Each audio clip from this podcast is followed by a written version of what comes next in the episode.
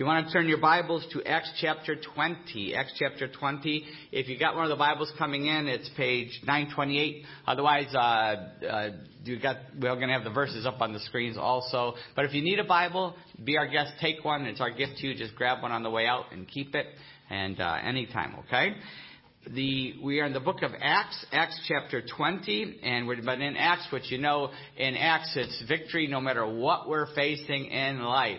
Just in case somebody here facing something difficult or a challenge or a trial, not no nobody nobody we know, right, Bob? Uh, yeah, nobody. So uh, so if you know someone facing a trial, you know. Victory no matter what we're going through. Victory through our faith in Jesus Christ and the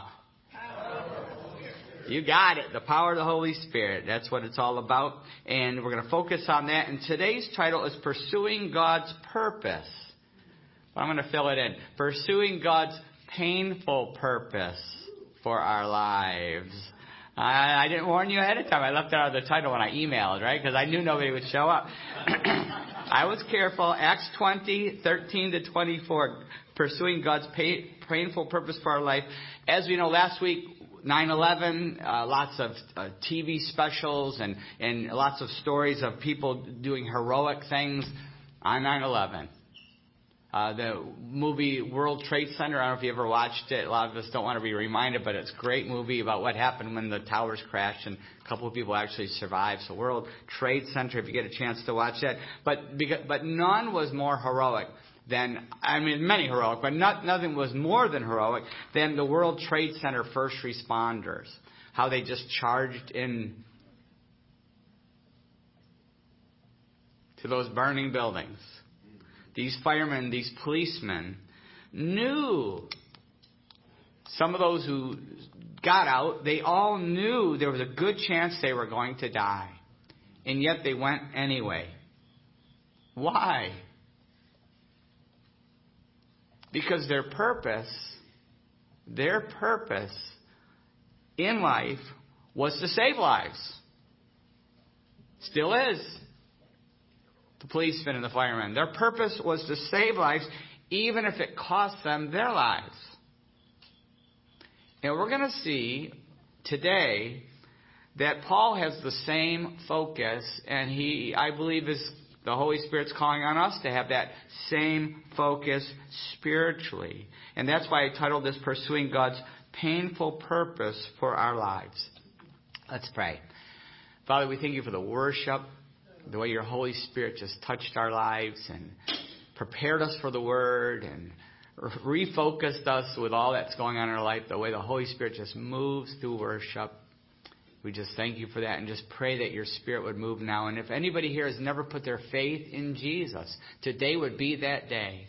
And for the rest of us, we would take steps of faith forward in our calling and our purpose, whatever you're calling us to do. We pray that in Jesus' name. Amen. Okay, so let's, uh, we're going to pick it up with verse 17 today. Acts 20, verse 17. I'm going to use the, uh, here we go. From Miletus, Paul sent to Ephesus for the elders of the church. When they arrived, he said to them, You know how I lived the whole time I was with you. From the first day I came into the province of Asia, I served the Lord with great humility and with tears and in the midst of severe testing by the plots of my Jewish opponents.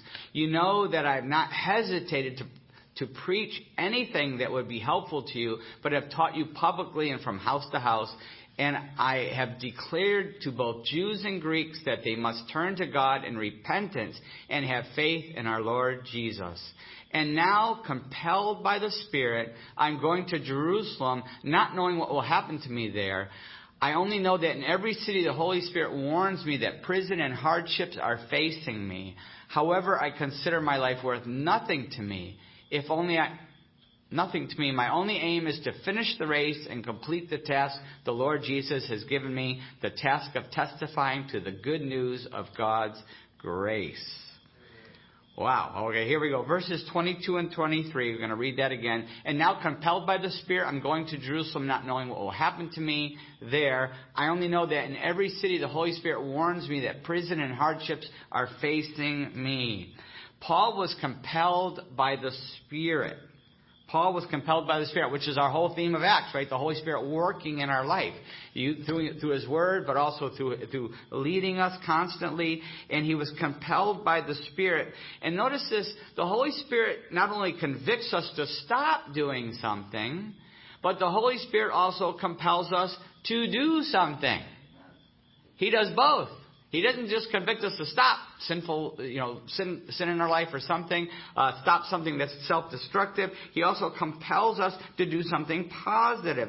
And here in Acts, the Holy Spirit is compelling Paul to go to Jerusalem to share the gospel there, which we are going to see when we focus on verse 24. He's compelling him to, to go there to share the gospel. But the Holy Spirit is also warning him about something on the way, that Paul is going to suffer. He's going to suffer what? Hardships and prison. Both. Prison and hardships. You're going to suffer both. He's warning them. So the Holy Spirit, now get this, the Holy Spirit is compelling Paul to go to a painful place for his purpose. I told you you wouldn't want to be here. So what does Paul do? Well, does he complain? Does he bail out? Does he freak out? Nobody here does that, right? When the Holy Spirit compels us to do something painful, we don't complain. No nudging your spouses. He doesn't. He, we he, we don't bail out. We don't freak out, do we? Never. At least not the last five minutes we've been here. What does he do? Verse 24. Memorize this verse. If you don't have just your next verse to memorize, whether the Holy Spirit's leading you or not, I'm telling you. okay. okay. Memorize this verse. Memorize this verse. However, I consider my life worth nothing to me, if only I may finish the race and complete the task the Lord Jesus has given me, the task of testifying to the gospel of God's grace. Memorize this verse. If you did nothing else, memorize this verse. Paul doesn't focus, look at this, Paul doesn't focus on the pain but, but God's purpose for the pain and for his life. That's what he focuses on. Not the pain, but God's purpose for the pain and purpose for his life. And look what he says. He's testifying, back to the verse, he's testifying, which means witnessing, to the gospel, which means the good news, you saw two different versions there, of God's grace. What does grace mean? Unmerited favor or a gift. It's a gift. It's something you're given, okay? It's a gift. God's grace is a gift. Ephesians 2, 8, and 9. For it is by grace you have been saved through faith. And this not from yourselves is a gift of God, not by works, so that no one can boast. God's grace, our salvation is a gift that we are given. We are saved by putting our faith in God's gift to us. That's the only way. We can't earn it. Not by works so that no one can boast. We can only be saved by putting our faith in God's grace, our faith in God's gift. And what was his gift? what is his gift?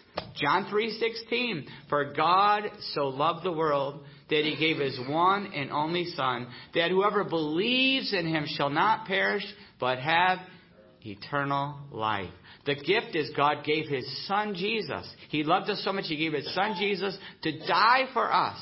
To die on a cross in our place, to take our sin, our punishment, our shame, all the garbage that we've done, the mess that we made. He put it all on His Son Jesus Christ. And that whoever believes in Him, puts their faith in Jesus, will have eternal life. And life that starts this very second and goes on through all of eternity with Him someday. We, but we're not waiting for eternal life. We get it the moment we put our faith in Jesus. That's the start of our brand new life.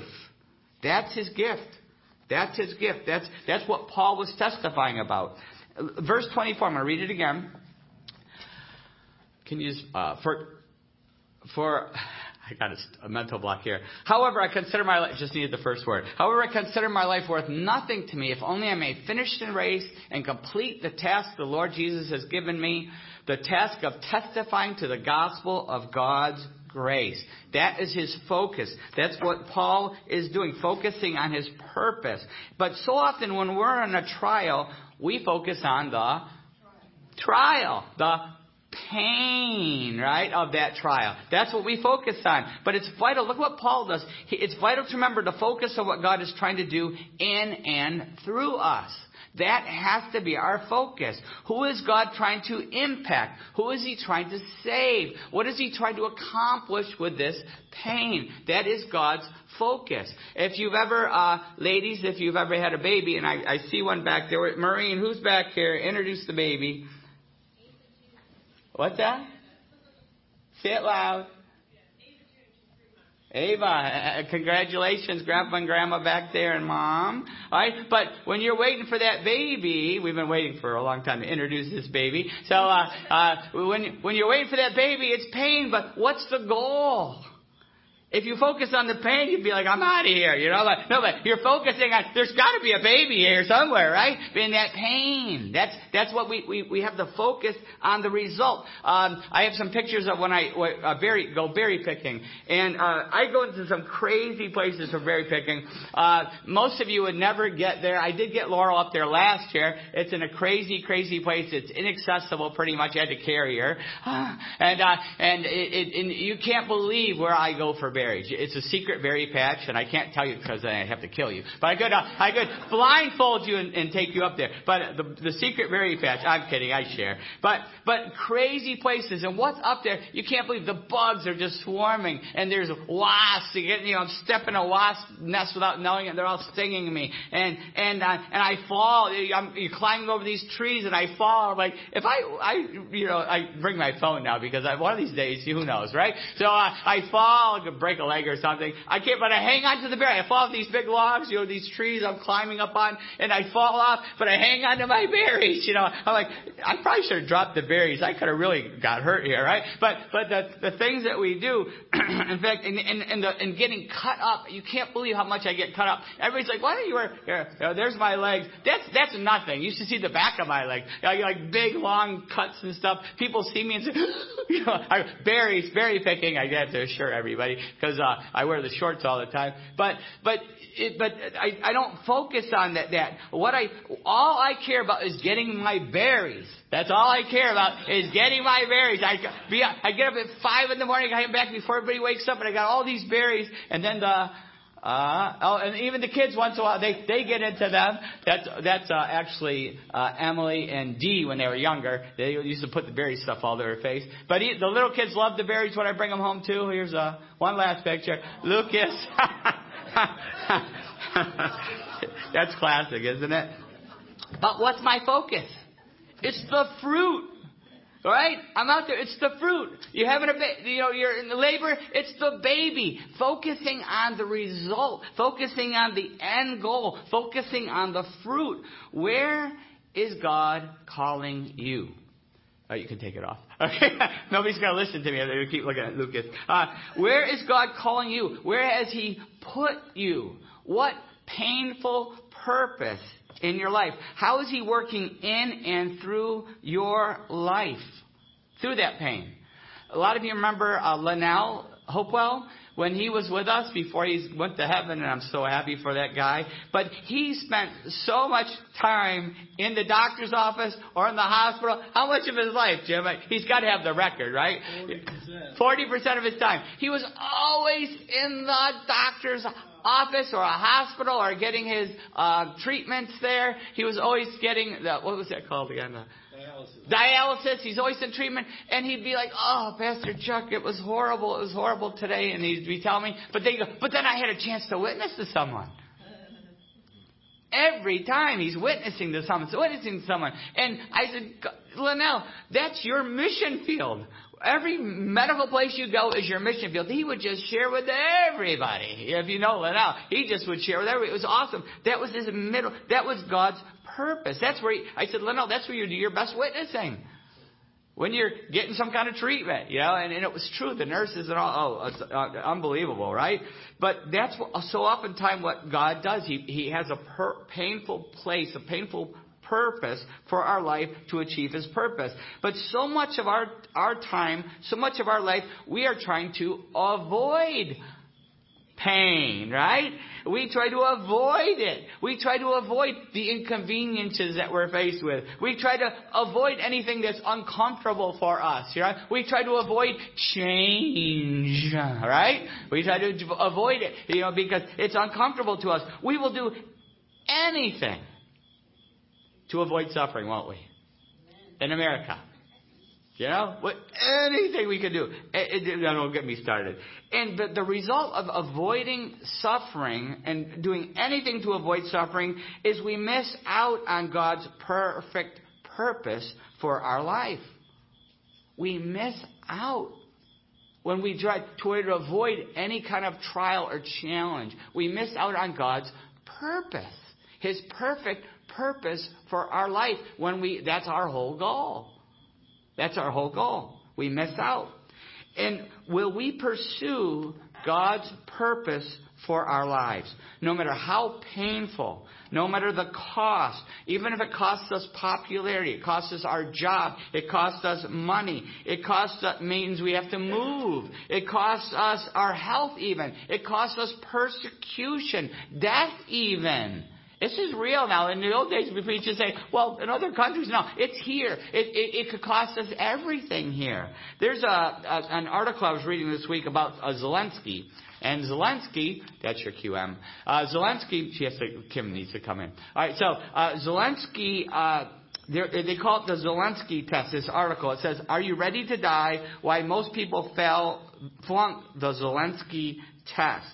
And, it, and, the point of the article is why has this little country of Ukraine uh, uh, been able to withstand the evil empire of Russia, right? How have they been able to do that so long so far, right? Because of Zelensky saying, I am willing to die, all right? But most, the point of this article, and it's not a Christian article, but most, most, the point of the article is most people flunk this test. They're not willing to die for what's important. They're not willing to sacrifice anything for what's important. Not even discomfort. no pain. No gain. All right? Uh, you know, they're not willing to, you know, we're not willing to sacrifice any pain for some gain. And the, the thing about this, as I was reading, I'm like, you know, this is m- most Christians in our country, right? Most of us don't even want to be uncomfortable, you know? What? Go down to Philadelphia? Are you kidding? You know what? You know, get off off my couch? Are you kidding? You know, you know, we we we're not we're we're not willing to be even be uncomfortable, inconvenience, much less experience pain.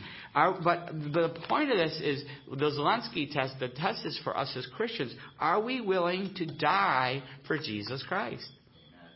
And are we willing to live for Him? You know, that, sometimes it's even harder, isn't it? Are we willing to live for Jesus Christ? Paul passed this test. Just before Paul was, how did he die? He was beheaded. Just before he was beheaded, in 2 Timothy 4 7, he said, I have fought the good fight. I have finished the race. I have kept the faith. Paul passed that test. He passed that test. Are we ready for the Zelensky test? Are we ready to, to die for Jesus Christ? Are we willing to suffer for Him? Are we ready to live for Him and what it will cost us if we really will live for Him? Because this is vital. If we're going to survive, if we're going to thrive in this world today as all that's going on, if, we're, if we want to make an impact for Jesus Christ, are we willing to count the cost? Are we willing to count the cost? Will we pursue God's purpose for our lives even when it's painful, inconvenient, uncomfortable, what it's going to cost us. Uh, a, a, few months ago, Mike Fulmer was here. Remember, he did Joy and Hope. He talked about suffering. These books are still in the back. But Kim was also reading a book uh, this week on suffering, and uh, I said, "Oh, you got to just share that little synopsis from it." So where's my, where's my uh, assistant? I used to call her uh, Kim Van, I used to call her Vanna Wilson when she'd use group. She'd help me out with the, the kids. So. that was a long time ago. you haven't heard that in a long time, right?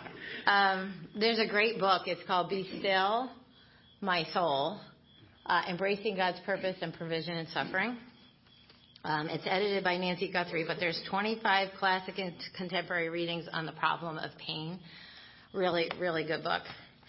She breaks suffering up into three parts God's perspective on suffering, God's purpose in suffering, and God's provision in suffering.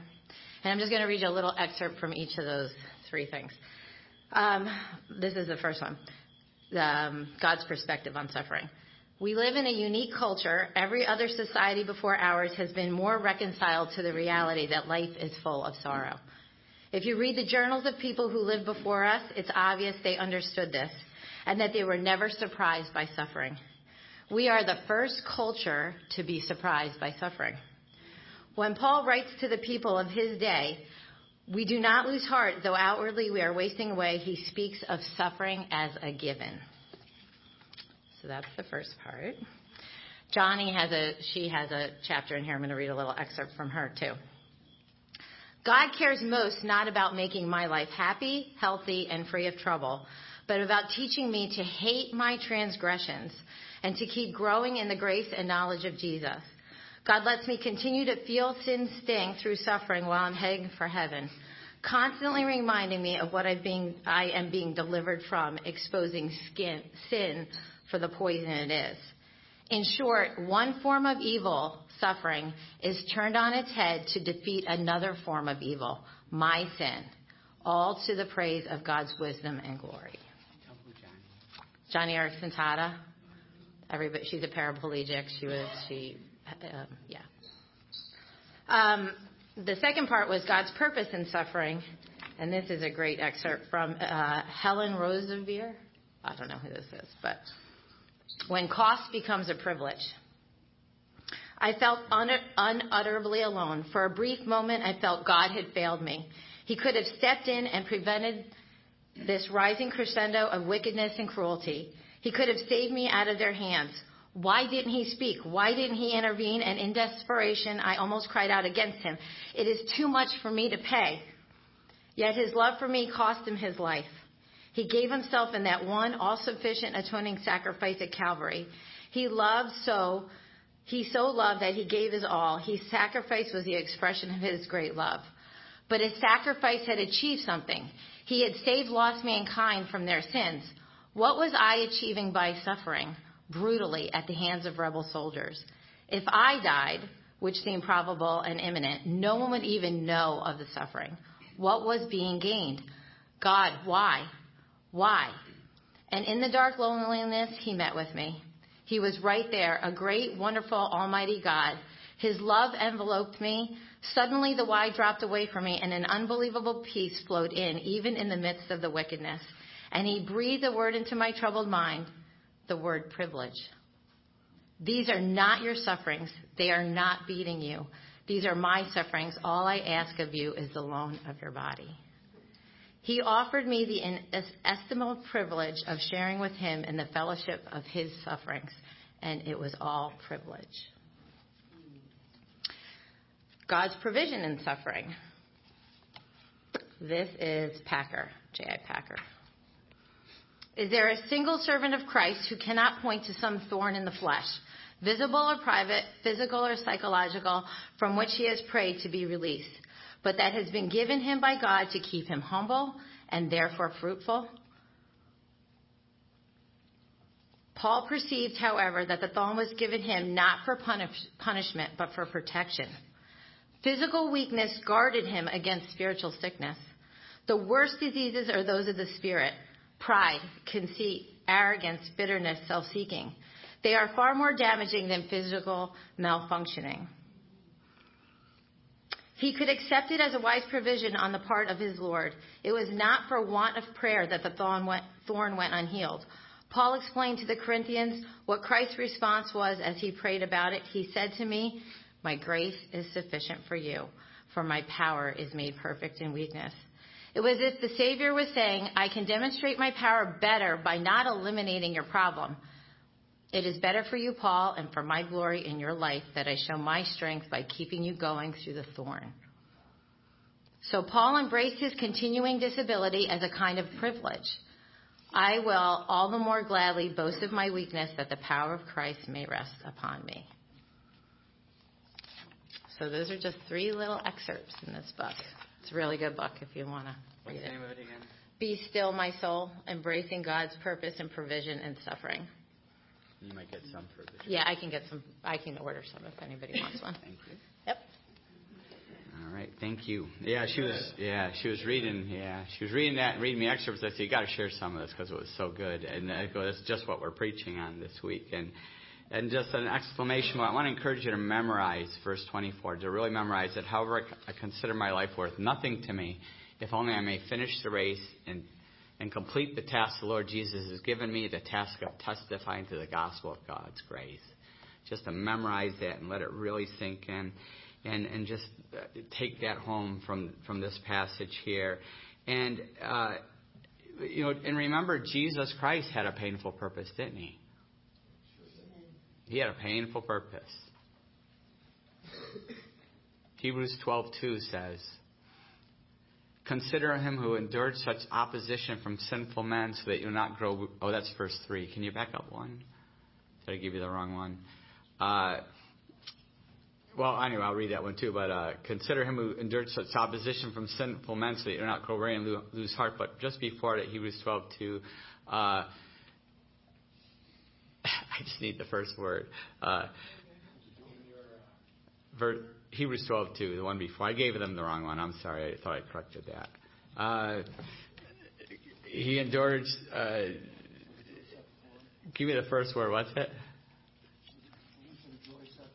Yeah, uh, who for the joy set before him, if I need the. What's that? Yeah. Yeah. Picture.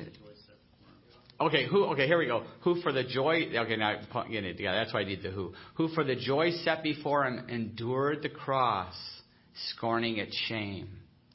Who for the joy set before him endured the endured the cross, scorning its shame. That's what Jesus did.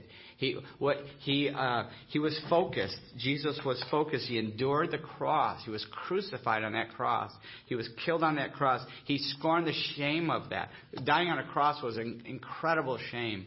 In the Roman, they, they were trying to totally humiliate the person being crucified. But he took that. Why? Who for the joy set before him. What was that joy? Uh, yes, our salvation. That was his joy. Exactly. Our salvation was the joy set before him. That's why he died on that cross in our place.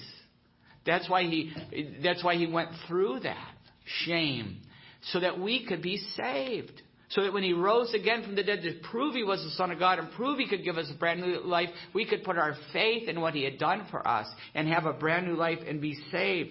Maybe God has brought you into a place of pain. Maybe you're not a Christian yet, but God has brought you into a painful place for a purpose. Your salvation. Just as Jesus went through pain for our salvation, he, God often has to bring us to a painful place in order to achieve our salvation. You know what I'm talking about? Often He has to break us and bring us to our knees so that we will come crawling to the cross. God puts us in that painful place and breaks us, brings us to our knees so that we'll crawl to the cross and find Jesus Christ. You know what I'm talking about, don't you?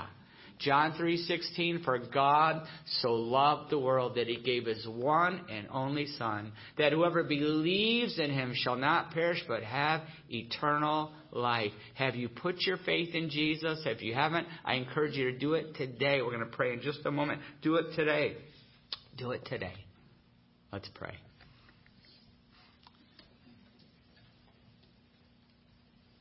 Has God brought you to the place of brokenness. To your knees. Have you come to the cross, crawled to the cross on your knees, and acted on God's love and God's gift? For God so loved the world that He gave His one and only Son, that whoever believes in Him shall not perish, but have eternal life.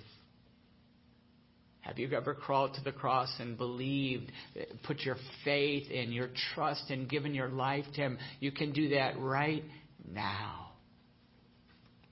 You don't need a religious person or a religious ritual. You don't need anything. All you need is a prayer of faith. The simple prayer of faith. God, I repent of my old life, of my sin, of the garbage, of the shame. I repent. Please forgive me. Because I'm putting my faith in Jesus. I'm giving my life to Jesus. I receive your gift of grace.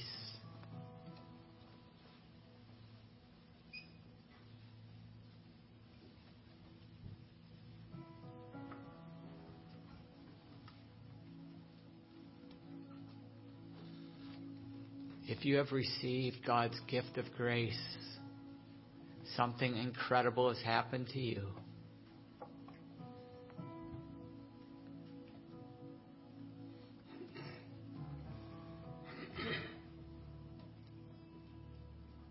Holy Spirit is now in you.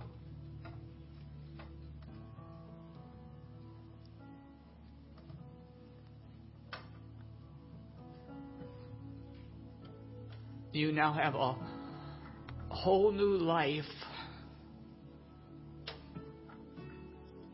in Jesus. And it starts this second and it will never end.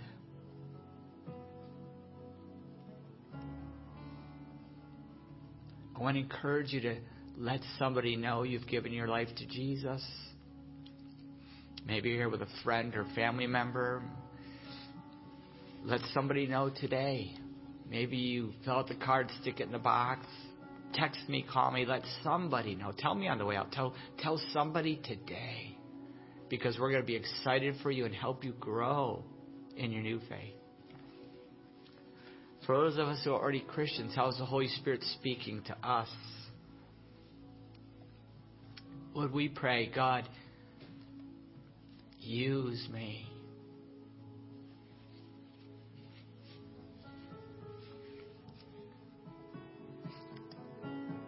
Fulfill your purpose in me. Fulfill your purpose for my life. I surrender everything.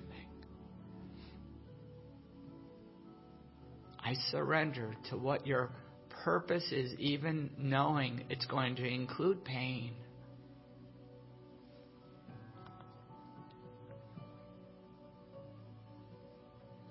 But it's going to accomplish something beautiful. Changed lives, touched lives, touched hearts. Will you surrender to Him today? We pray this in Jesus' name.